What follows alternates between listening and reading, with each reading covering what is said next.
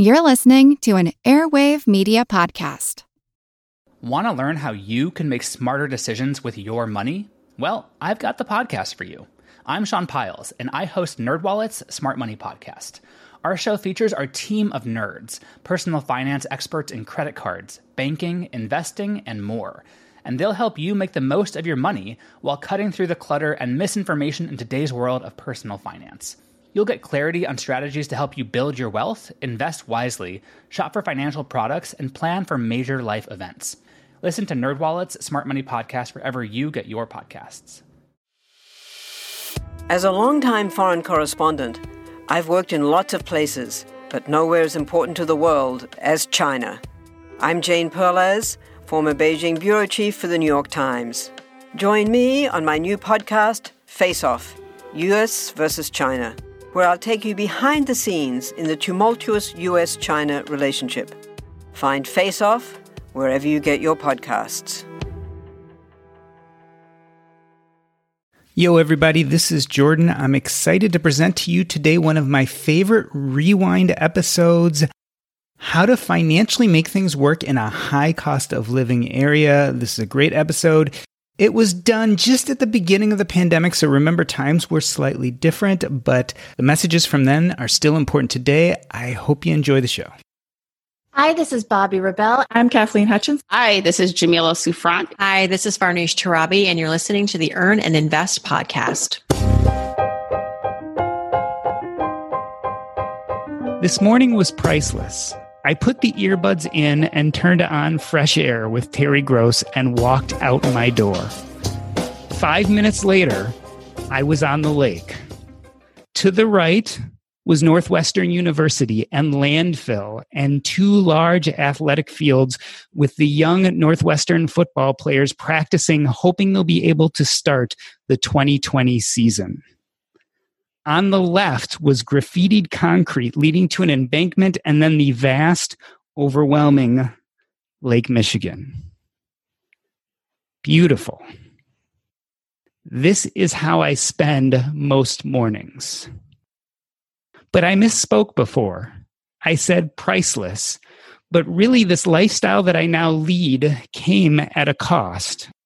When I moved back to Evanston, Illinois after residency, I didn't put much thought into the cost of living. I just knew that this was the place that I grew up in and this is the place that my parents lived. Yet it became clear very quickly that there was a cost to coming back to my favorite city. In the area I live in, to get a four bedroom house back even in 2002, you were going to spend at minimum $500,000. And I quickly learned that after purchasing that said expensive house, there was also incredibly hefty real estate taxes. In fact, I pay $15,000 a year for real estate taxes. $15,000 a year plus a $25,000 a year mortgage. And then I had kids, and my daughter was at the local public school and was getting bullied mercilessly. And we made the best decision we've made in the last decade we pulled her out and sent her to private school. And she is so incredibly happy now. It was a great decision that cost us $25,000 a year. And my wife works and I work and we're busy professionals and need help around the house. So add in a nanny and a housekeeper, and that's another $25,000 a year. So if you add that all up, just from the get go, I have a $90,000 a year budget. And we haven't even talked about food or transportation. So it really knocks me out of my chair when I read these blog posts where people are talking about living on thirty or forty thousand dollars a year. To me, it's a really a non-starter because of where I live. And I can't even imagine if I lived in some other places in the United States. What if I lived in San Francisco? What if I lived in Hawaii? What if I lived in New York City? How could I manage my budget then? And would living in this high cost of living area be worth it? And speaking of a high cost of living, are you looking to elevate your asset allocation, guard your portfolio against volatility? Equity Multiple can help. Invest in professionally managed commercial real estate starting with just $5,000.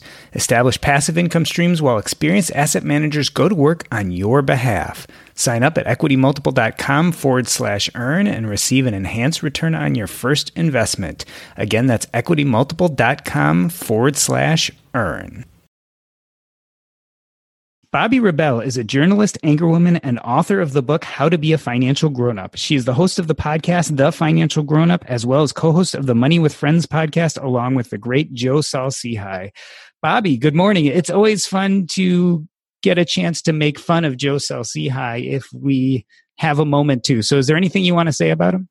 Well, we're going to talk about living in a high cost area of living, and Joe is totally mobile at this point. He can't make up his mind, so we'll see where Joe lands. How's that? Yeah. At least, at least everyone here has has a firm decision. Yeah, at least we all know where we're going to live at the We moment. all know where we're going to live. Yeah. Joe is completely undecided at this point. Kathleen Hutchins is an active member of the Earn and Invest Facebook group and the author of Cooking Up Fire, the blog. Kathleen, it seems that food and finance are intimately tied together. Yes, it is. A lot of people spend the majority of their non transportation or uh, housing budget on food. Yeah, and certainly my intro, we hadn't even got into food costs. So that can just you can just imagine living in some of these high cost of living areas, how much we're actually spending.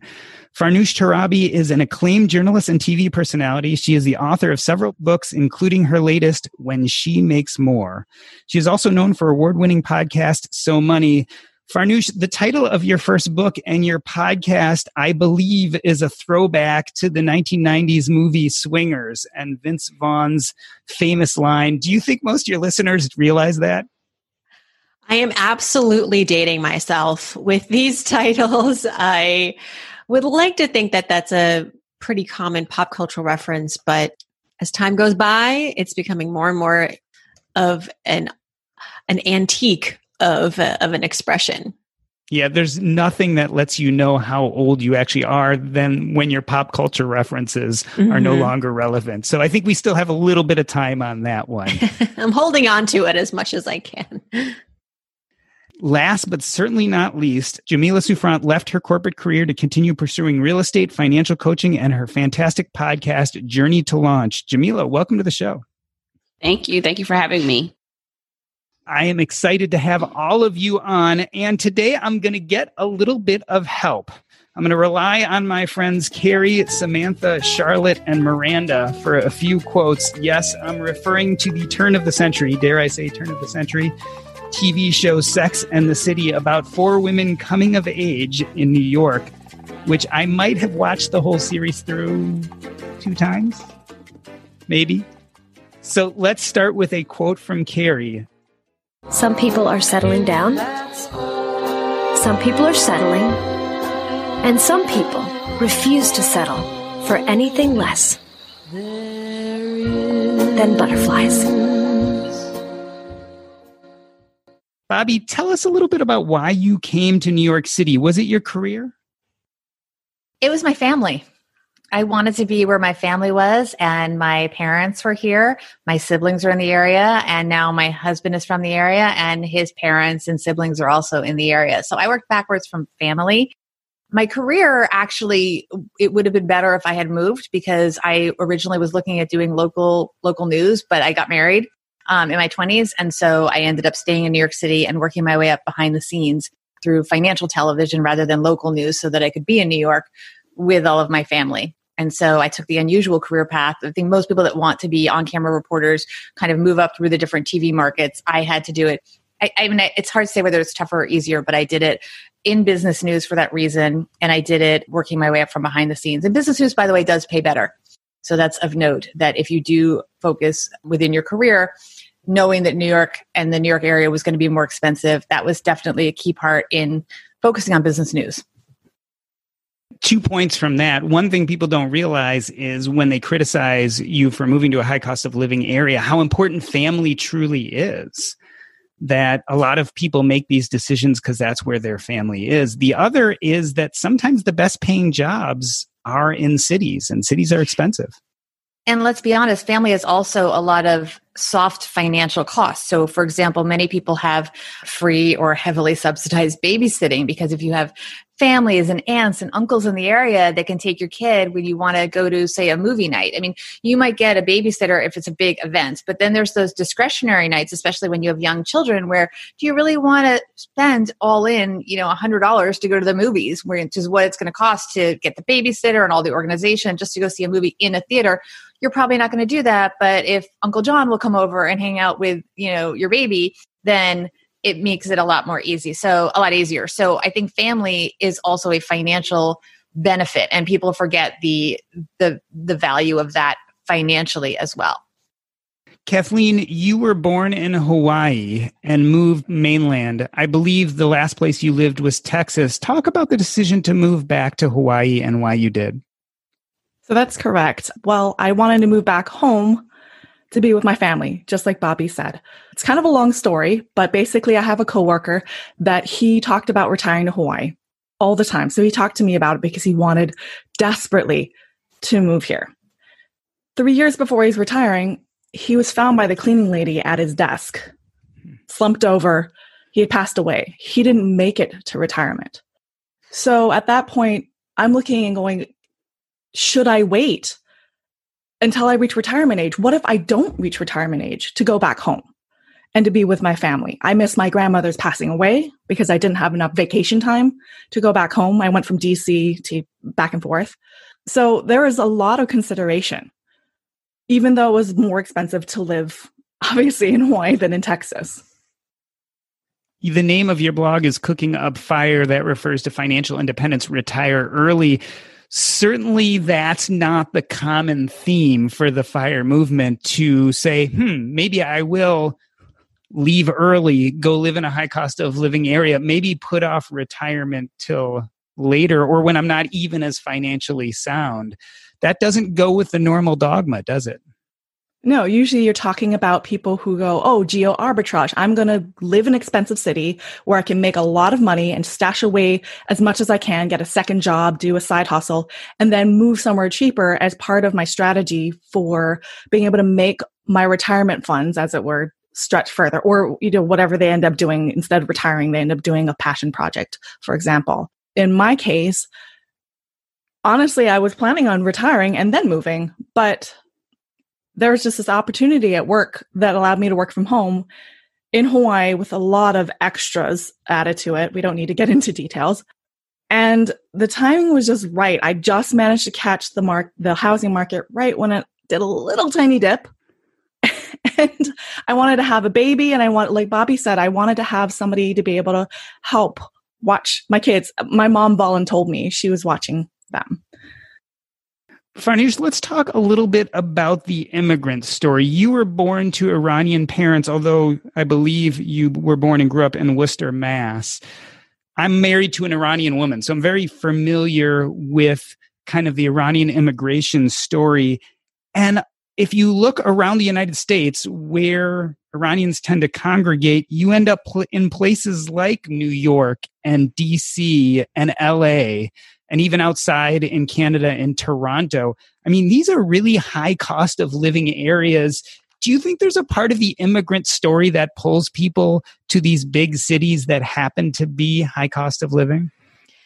I think the big pull, at least with our family and our family's friends, was the education. So, New York, Toronto, where we settled in Worcester, Massachusetts, all near universities and yeah. So getting your PhD is standard in Iranian culture. Uh, my father and mother, it was never about, are you going to go to college? It was like, where are you going to go to grad school? You know, they're still trying to get my husband to get his MBA. Like they are so obsessed with school. So I think school plus climate also is what drives the immigrants from Iran, at least, to these places. I know LA is fertile ground for immigrants to come and and not only enjoy the weather that they were enjoying in say Shiraz or Tehran but also real estate. Iranians are obsessed with real estate. They probably identified some of these areas as where you could experience substantial real estate growth. A lot of the people in LA who Iranians who've made their wealth have done so through entrepreneurship and real estate. And where better to do that where there's sunny skies. So I mm-hmm. think that from my end, I think those are the draws.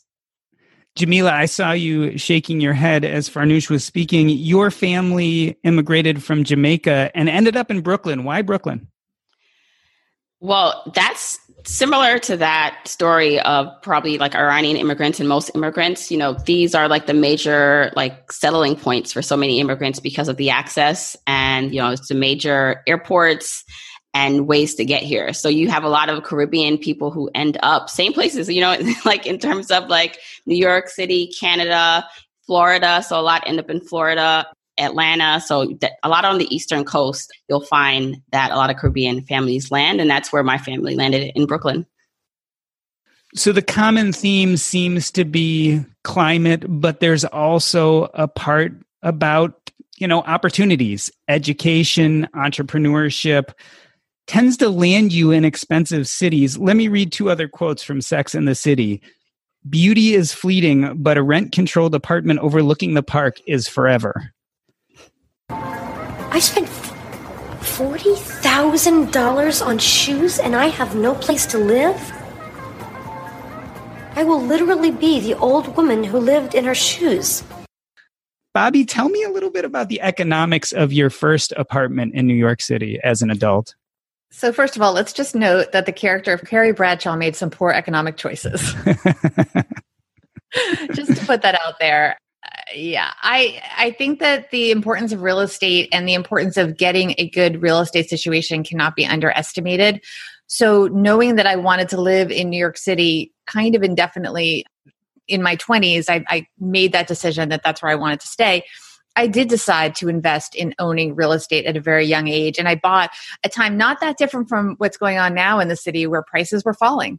And it was very scary to buy this first piece of real estate. It was not very expensive. It was $90,000, which even then was not expensive. Even, you know, you can factor in real. Uh, inflation all that that was that was pretty cheap for a decent sized studio and I did it because I felt I wanted the security of having roots. One of the terrifying things about being in a high cost of living area is if you do rent at the market rate, which is something I don't know if that's unique to New York, but if you have protections like a rent controlled apartment, that may be different. There's all kinds of restrictions there too. But if you have a market rate apartment, you're very vulnerable to being evicted or having your rent raised. So I think, and that can really mess with your math, whatever budget you've put together. So I really valued early on owning real estate. And because of that, I've been able to flip higher and higher and higher. That said, real estate is always vulnerable and it's not a liquid asset. So because we now own a family size apartment, on the Upper East Side, and there's a lot of uncertainty about New York and New York City real estate right now. That is something that we're um, not that happy about these days because we do see the value, the likely value. We're not selling our apartment, but the the value you still have that number in your head, probably going down, and it's, that's a little bit unsettling. It's funny because most people outside of New York just think of the prices going up and up and up, but that's not true. There are actually downturns in the market even in New York. No, it went down. We bought this apartment that I'm in in 2007, and the values did go down. Of course, if you don't sell, you don't take the loss, but they did go down soon after that. And then they were up as of January. We were in great shape, and now they're falling. And there's really not a lot of buying going on. So we really don't know where it will be. As of now, our plan is not to move until my son is done with school, which is another six years till he goes to college. But then we will, if we don't move out of New York City, we will probably downsize within New York City because it is a lot to carry. Kathleen, let's talk about the cost of living. Hawaii is another place where real estate prices are fairly high, but it's not just real estate. Talk about the price of a gallon of milk in Hawaii or filling up your gas tank. Okay, first off, I can't talk about the price of filling up the gas tank because I have not I have not filled up my gas since February. We also have an electric car, so I have no idea what it costs to get gas right now. But as for things like a gallon of gas, you know, you see images people post on Facebook where they're like, "Oh, it's $8 for a gallon of milk in Hawaii." Yes, but that's the primo not on sale price. If you look over one slot to a slightly different brand, that one's on sale for 5.29 a gallon, which is about almost half price of what people are splashing up on on Facebook or on the news. So there's areas where if you do selective shopping and you compare prices and you're willing to be flexible, you can save money on. This is probably the story for anybody anywhere. Farnoosh, let's talk about anyone anywhere. You, at the age of 22, were $30,000 in debt and living in New York City, and you wrote you climbed out of debt in the most expensive city in the country. Wouldn't it have been easier to start somewhere else? Hmm, easy is relative, right? I had financial challenges, but it was otherwise awesome to be in New York City. And as Bobbi mentioned, as a financial journalist, making relatively more than my cohorts who just graduated from Columbia, who were in Bumblebee, Arkansas, working for the Gazette and making like 11 cents an hour, having to get three other side hustles just to make rent. I realized I didn't want to be surfing the country, not knowing where I'd be living. I wanted to be in New York, even if it meant not being, say, on camera, the coveted broadcasting role. I was like, I'm happy. I, I just love the industry. I'd be, I'll be a producer for the rest of my life, but I don't want to sacrifice lifestyle and proximity to my family, which, you know, I was just a Greyhound bus ride away from Massachusetts at this point. And the, uh, the best advice anyone ever gave me was if you get the chance to work in New York, even if it's just for a year or two, do it.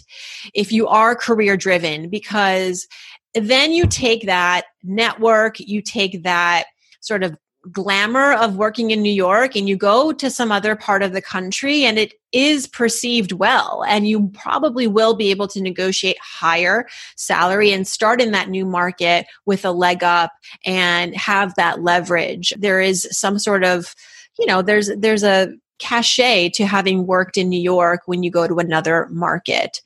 Perhaps similar to like having worked a couple years in London and then coming to New York City to try to find the international experience is sort of really valued a lot in the workplace. And so I, I knew what I was doing. I knew that it was I was behind the financial eight ball, but also being in New York, again, access to having other job opportunities, those side hustles to try to pay down the debt and try to feel like I wasn't just constantly living paycheck to paycheck was, I think, more available to me. I was babysitting, I was dog sitting, I was writing for freelance newspaper. I was writing freelance for newspapers, and ultimately at 26, I got a book deal. Would that have happened in another city? Maybe, but New York's also the publishing capital, so I, I like to think that New York granted me a lot of these opportunities that other cities and towns maybe there would have been a delay.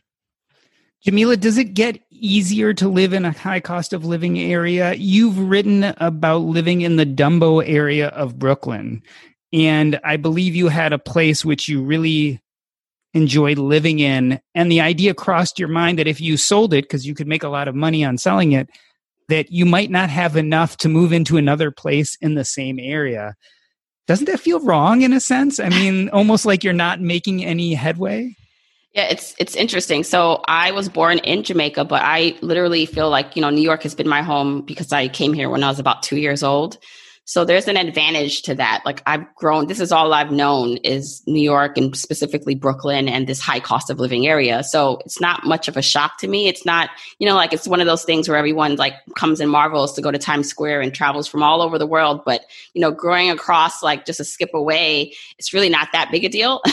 so I think that obviously helps with us and our decision to stay in New York for the moment. I'm in Brooklyn because this is where our family is. We have three kids, and family is really important and support with having kids and being an entrepreneur now and you know my husband being a teacher but to talk a little bit about dumbo so similar to bobby you know i was lucky enough to have the opportunity to buy something in dumbo so it stands for down under the manhattan bridge overpass for people who are not in new york before it was what it is today so it was literally like nothing was really that developed. It was just like a kind of unknown area. And I was lucky enough to buy a studio apartment. It was the cheapest thing that was listed in the building. And I was like, okay, that one. And so, and luckily by the time it closed, I, the, it had it had appreciated in value. And so I still own that today. And it's appreciated obviously since then. It's been over 10 years, I think, at this point. Yeah, definitely over 10 years since owning it. And yeah, like I've gotten offers for people to buy it. And I'm just like, one, it's also a personal decision for me to want to keep it. and also, it just feels like, yeah, I could not, like, it's a studio apartment. Like, I, we have, we're a family of five now if we were to buy a two or three bedroom condo in the same area, like we it it'd be ridiculous. So my husband and I made the decision, even though I love downtown area of Brooklyn and Dumbo, I love the amenities, to move further into Brooklyn, where when at the time when we bought the house, prices were not as expensive. So we chose to move further away from the amenities and um, some of the diversity that you get closer to the city and now we are in an area where we have a backyard but it's a three family house with a, a basement apartment. So we consciously made that choice though to to say okay we want to stay in new york. We can't really afford to buy again in that area that we love so let's move further away. And i just want to make another point that even coming further in wasn't that bad because like my husband's family lives maybe three four blocks away so he, we are also used to this area too. And so it wasn't like it was a huge change. It was just, it was just, these are the decisions you make if you are going to stay somewhere like here, where can I actually afford to buy? And you probably have to give up some amenities to, to do something like this. When you talked about possibly selling that loft, you said, and I quote, I don't want to give up my small piece of the American pie. And I just find it interesting that this piece of real estate, this location, to you meant a lot about kind of living the American dream. Yeah, I mean, it's the best investment I've ever made in my life. I feel like that has changed for my family, like the trajectory of wealth. You know, it's also very personal because in that building, like in Dumbo, I don't see a lot of people who look like me that own, like black women, black people. Like, you know, there are people there, but it's not the majority. And so, and then, you know, around the corner, there are it's public housing where the, that is the majority you know it's mostly um, minorities and so i feel a real sense of pride being able to have done that and it almost feels like it doesn't really matter how much someone offers me unless what they offer me can afford me to buy you know a bigger apartment that it's like part of me feels like i have to do this for my people like we have to stay i have to keep a piece of the pie for my family, for people to see that it's possible to do something like this. Even though honestly, I will be, I always say this, like times are different. And so, you know, I think I had like all the stars aligned for me to be able to do that. I think it's a lot harder now for um, people to get started in New York. Um, if, it's not impossible. I still think there's glimmers of hope for people. And Farnoosh, it's notable that you made a similar move early in the year as the pandemic was heating up. You left the city and moved to the suburbs of New Jersey. Talk about that decision to leave.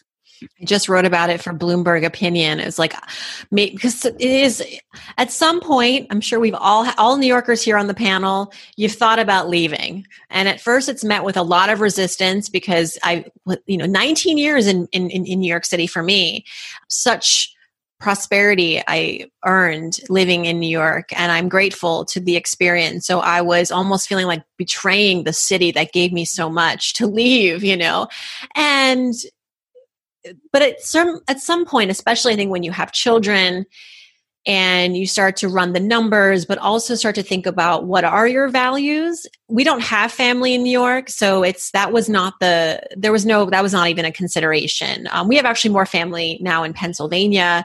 So to move further west to new jersey did make more sense for us but really the the real reasons i would say the big reasons one we just wanted more for our children in the sense of having space. We don't have the backyard that Jamila has. You know, if we did that, that would have been a huge help. And then, of course, the pandemic happened and we're living in this apartment that would have been fine otherwise, but now you're living under one roof, you're working under one roof, you're educating your kids. Under, you know, it's like a lot of screaming in a box. And so our mental health was really also impacted, especially the kids especially me.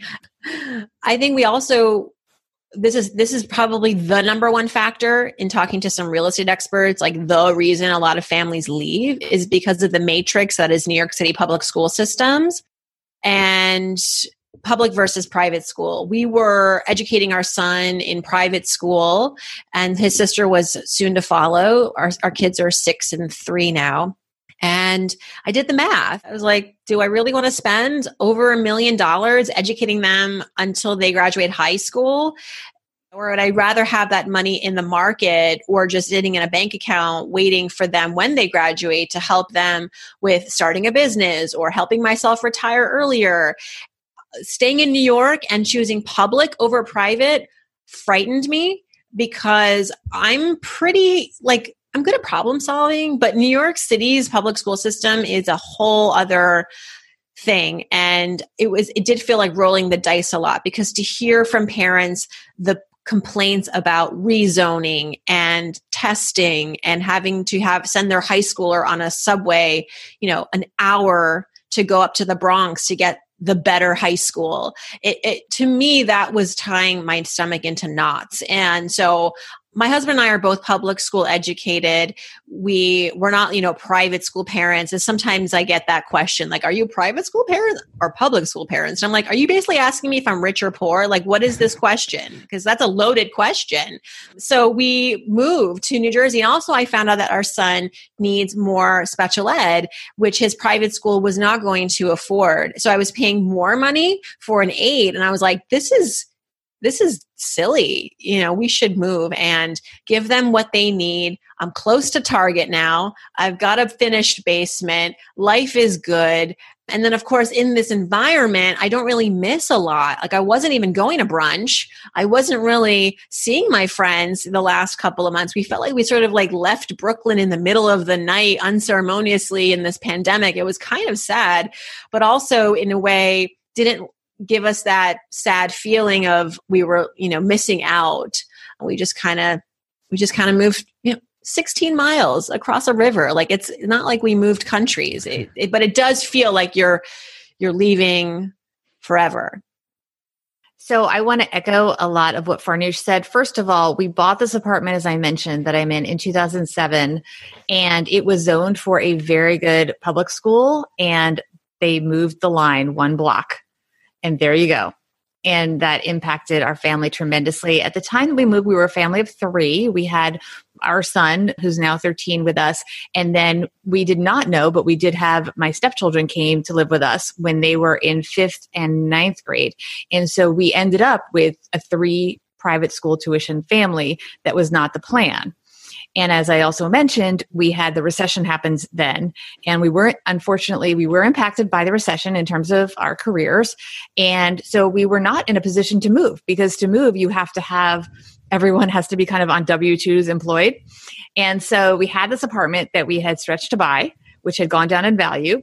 And we had all these changes going on. So it was a very precarious few years and we came out strong, which I'm very proud of. But all those things that Farnoosh talk about are, talks about is very real.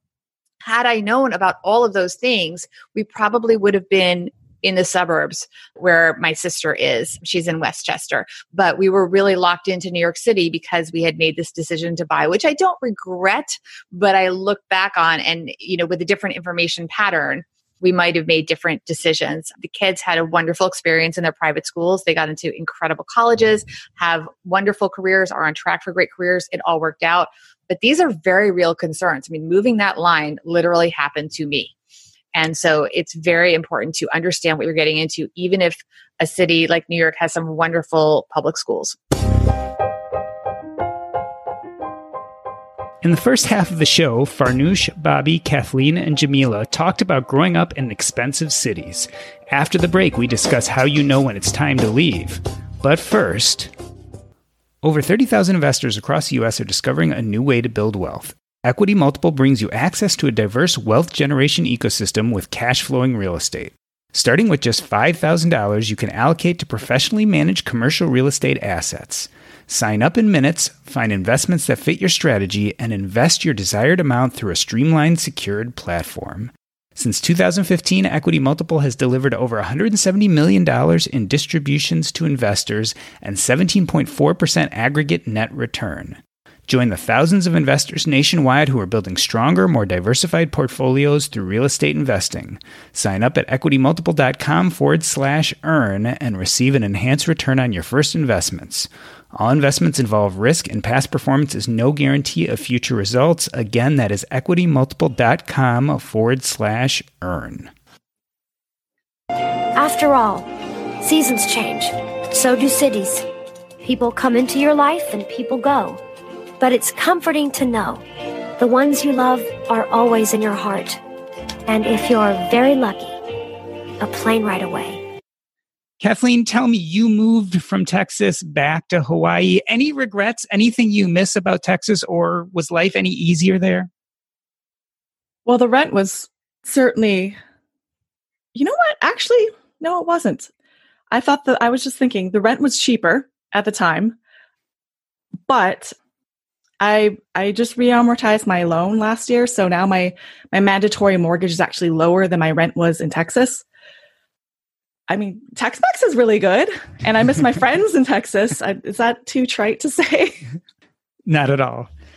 Jamila, you described your life in corporate America, which you since have left, but you would commute three to four hours a day. And eventually, I believe after having your third child, you decided that that just wasn't an option anymore.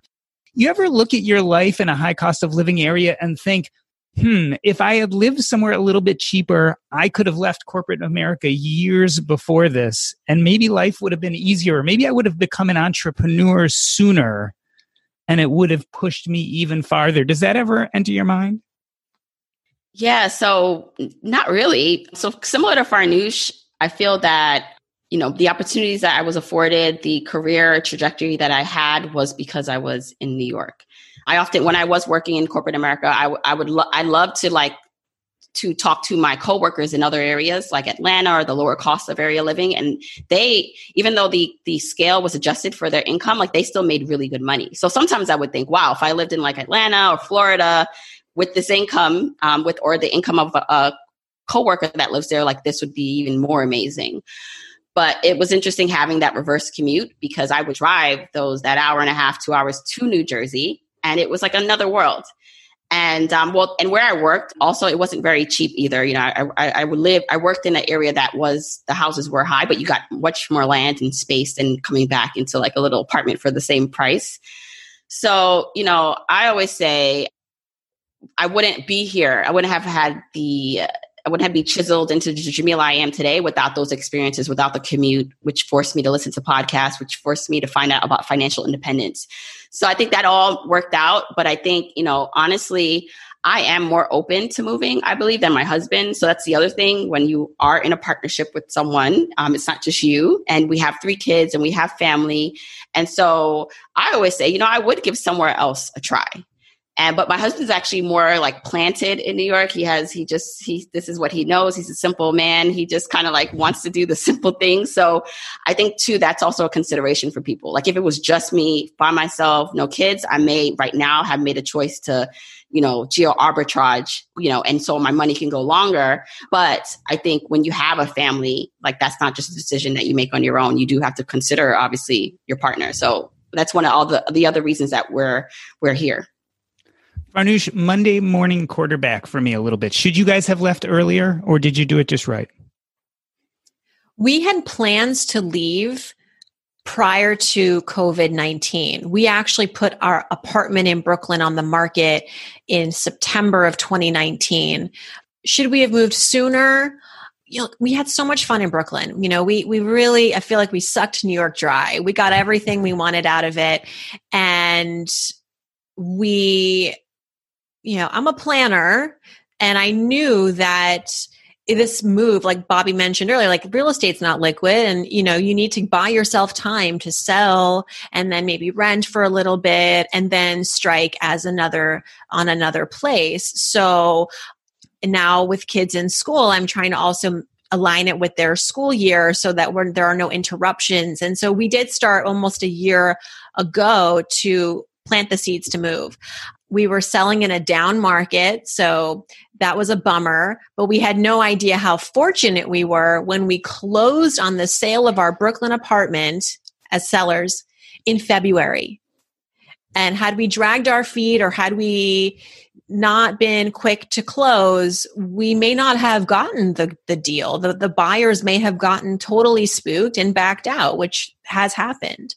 And so while we didn't get, you know, the great price that maybe we would have in 2016 or whatever, we got out, you know, we got to cash out and we were there for 11 years. So it wasn't like we didn't make any money. We made nice substantial equity, cashed out we quickly moved into a short-term rental in the neighborhood to allow our kids to keep the you know, keep the routines, go to the same schools, and just not have a disruption to our commutes and all of that. Then we actually bid on a couple houses, lost because it was the spring market now, and everybody wants to move in the spring to be in the suburbs by the school year, the next school year. And then March 22nd rolls around and everyone's sheltering in place. And there's one house that comes on the market that seems to check off a lot of the boxes. I at first said, no way, I don't want to even go down this path because with the market had its worst week since 2009. You know, it just didn't feel like the right time to be making such a big decision. And I was going back and forth. But our real estate agent said, look, just come take a look. They're requiring masks and gloves. It's an appointment only open house. So we went and we said, let's just make the offer. Let's let's bid asking price, which prior to this week would have never gotten you a deal. We bid asking price, got the house, and it was that weird week, literally, of 2020, where if you had bought a piece of property, you probably came out strong. Because what happened now, what's happening now and what like subsequent months was back to that craze even worse where now people are really realizing they need to get the heck out get out of dodge in new york and 10, 10 offers per house. One house got 40 bids as if we're in a silent auction for a trip to cancun. This is a house people. What are you doing it's crazy. Like, I'm so glad I avoided that. But people are like, oh, you were so smart. I'm like, no, I was just the dumb fool who you know, held her breath and made an offer on a house in a crazy week just because I had the equity. You know what I mean? Like I, I had all the ducks in a row. And yeah, there was a lot that I didn't know, but I also knew like if I didn't move, that's worse sometimes you have to make the decision and then deal with the consequences. That to me is more progress than just staying stationary and and, and continuing a life that is not happy is not fulfilling is is in some cases you know detrimental to your mental health. And so we just we knew come high hell or high water we had to leave whether as renters or owners like we had to go across the river. I love what you just said about making the jump and taking a chance. It reminds me of one last quote from Carrie Bradshaw. There's a moment in every relationship where romance gives way to reality. Bobbi, sum it up. Is it worthwhile and can you be financially responsible living in a high cost of living area? And I would add on to that, is it okay to leave? Everyone should do what is right for them given the options that they have. And I think what's great about what Farnoosh said is that she created choices for herself. So when she had to make the move, she was able to do so. My family is making some some choices right now. We spent a lot of this quarantine time at a family house, a larger family house, I should say, that was a multi generational house that was, we had mixed feelings being there, but it had been for sale for a year and a half. And because of the opportunity presented by this situation, we were able to sell it, but now we don't have that house. So we've made some other decisions. My stepson, who's now 20 years old and is in college in New York City, could very well just quote, com- I mean, it's not even commute, it's virtual school. Let's be honest. It's a little ridiculous but we are going to have him move as was originally planned with his two college friends to an apartment. So he's it's off campus housing and school will probably be mostly remote, but we are going to do that because sanity, as Farnoosh mentioned. I mean, he needs to live as close a life to a college kid's life as we can give him, and the money is budgeted for that. So as he came home in March when they evacuated the NYU dorms and everyone had to get out. So he's been home for six months, not experiencing college as we would like him to. So we're going to have that, we're going to spend that money to get him to as close a college experience as possible.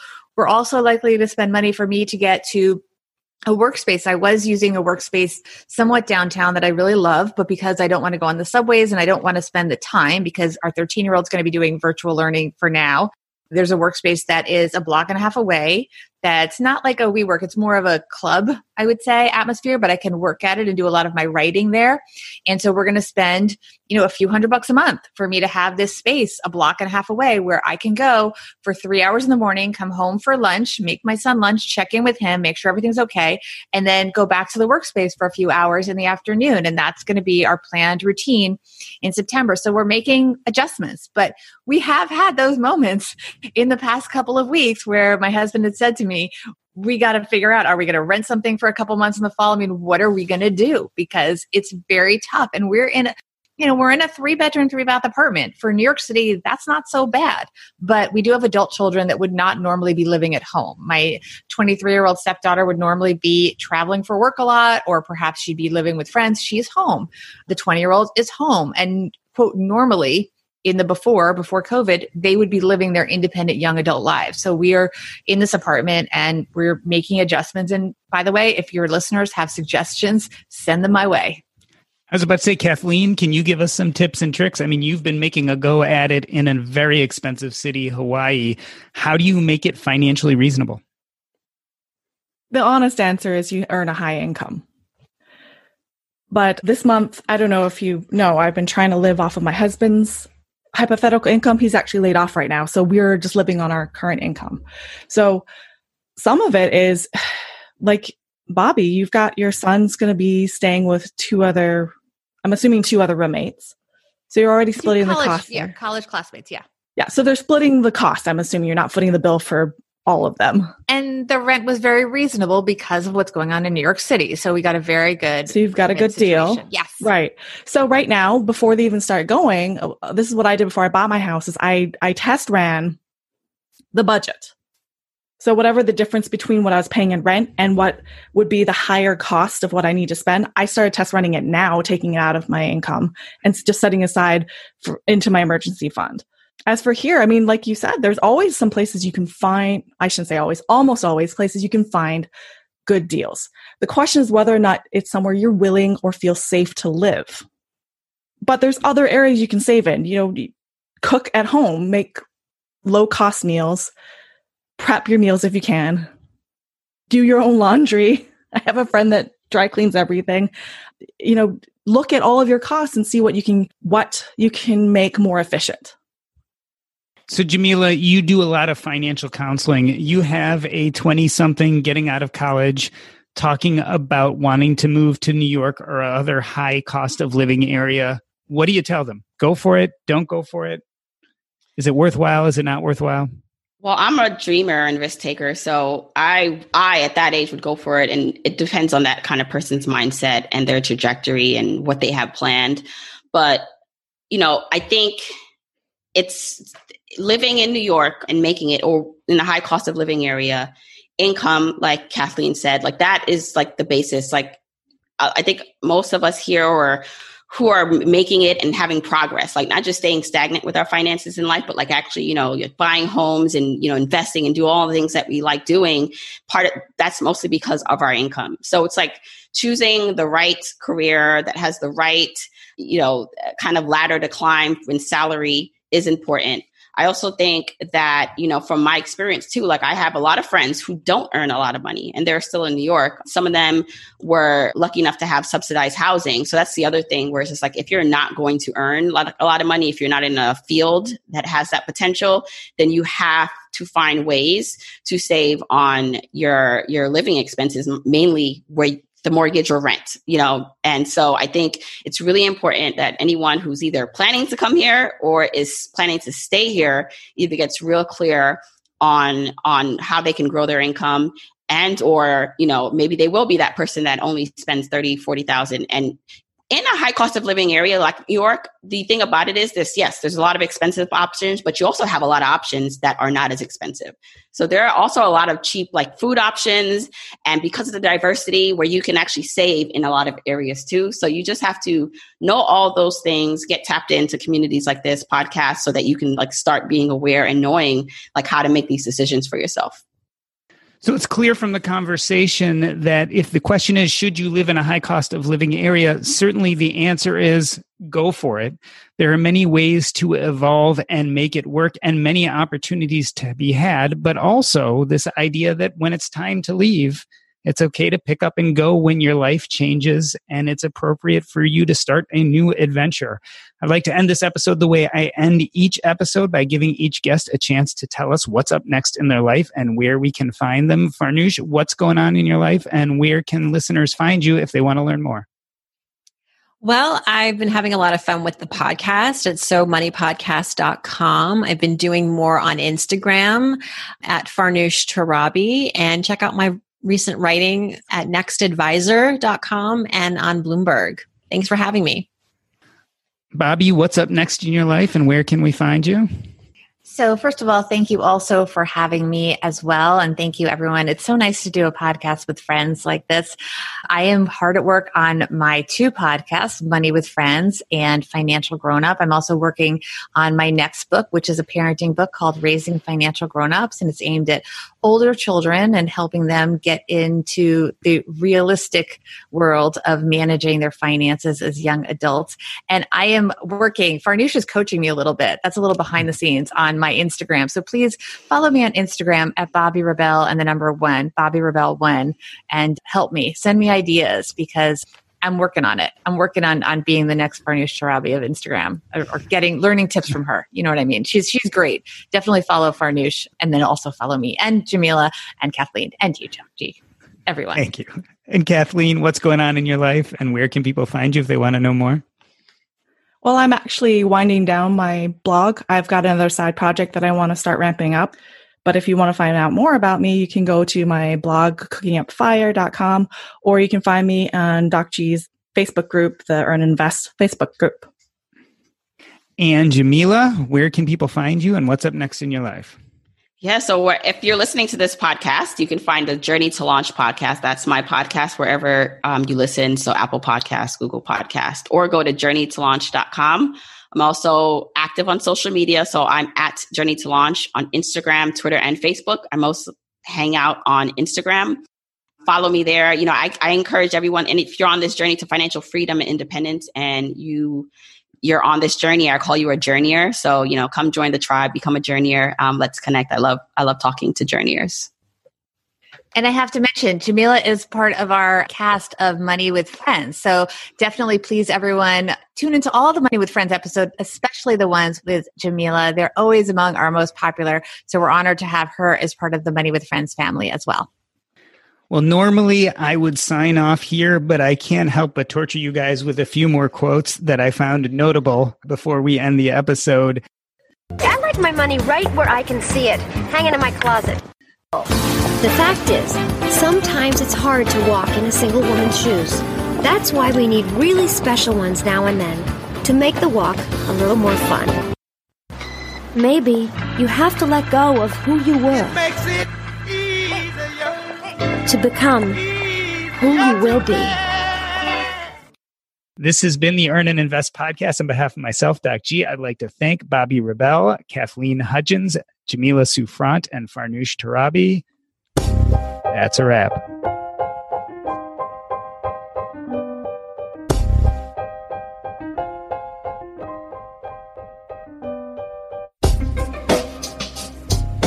You know, what we do, honestly, for fun is we walk in the park, which is free. Yeah, you're right by Central when Park. Harry right? was younger, like we didn't get into this, but like infinite free activities through the museums and the cultural resources. And I Well, really yeah, that's- that at the end. Like there's so much I did with that kid for free. And that's what I was trying to get at too with like the choices, even like, you know, food choices Yeah. or places to eat. Like, you know, you can still get, I mean, the pizza's oh ridiculous. I remember it was a dollar fifty. Now it's $2, but you can still eat for $2 here. Yeah, You know, but, no, I um, used to take him to a film class right in Dumbo, and we would just spend the day walking around, just doing stuff, and everything is free. Like Yeah. maybe you pay a dollar for that carousel, maybe I don't remember, but like it's just beautiful. You can just there's so much in New York that is literally free, or even And- like corporate sponsored. Right. And I think the other thing, I don't know if we probably we didn't really touch upon it, but the part of it too, like in these bigger cities, are they're uh, they're more diverse. And so sometimes when you move to these smaller towns, less expensive, like from like someone like me, you know, yeah, of course I can like, you know, move somewhere there's minorities and it's like us not as many um you know people that look like me but that's important to like right. me raising of my family and my kids and so part of that too is um just the diversity you get more diversity in big yeah. cities it feels really good to be productive, but a lot of the time it's easier said than done, especially when you need to make time to learn about productivity so you can actually, you know, be productive. But you can start your morning off right and be ready to get stuff done in just a few minutes with the Inc. Productivity Tip of the Day podcast. New episodes drop every weekday, so listen and subscribe to Inc. Productivity Tip of the Day wherever you get your podcasts. That's Inc. Productivity Tip of the Day wherever you get your podcasts. Tech moves fast. So keep pace with the Daily Crunch podcast from TechCrunch. With new episodes every day, this podcast will give you a quick overview on everything you need and should know about startups, new tech, regulations, and more. Listen to TechCrunch Daily Crunch now, wherever you get your podcasts. That's TechCrunch Daily Crunch, wherever you get your podcasts.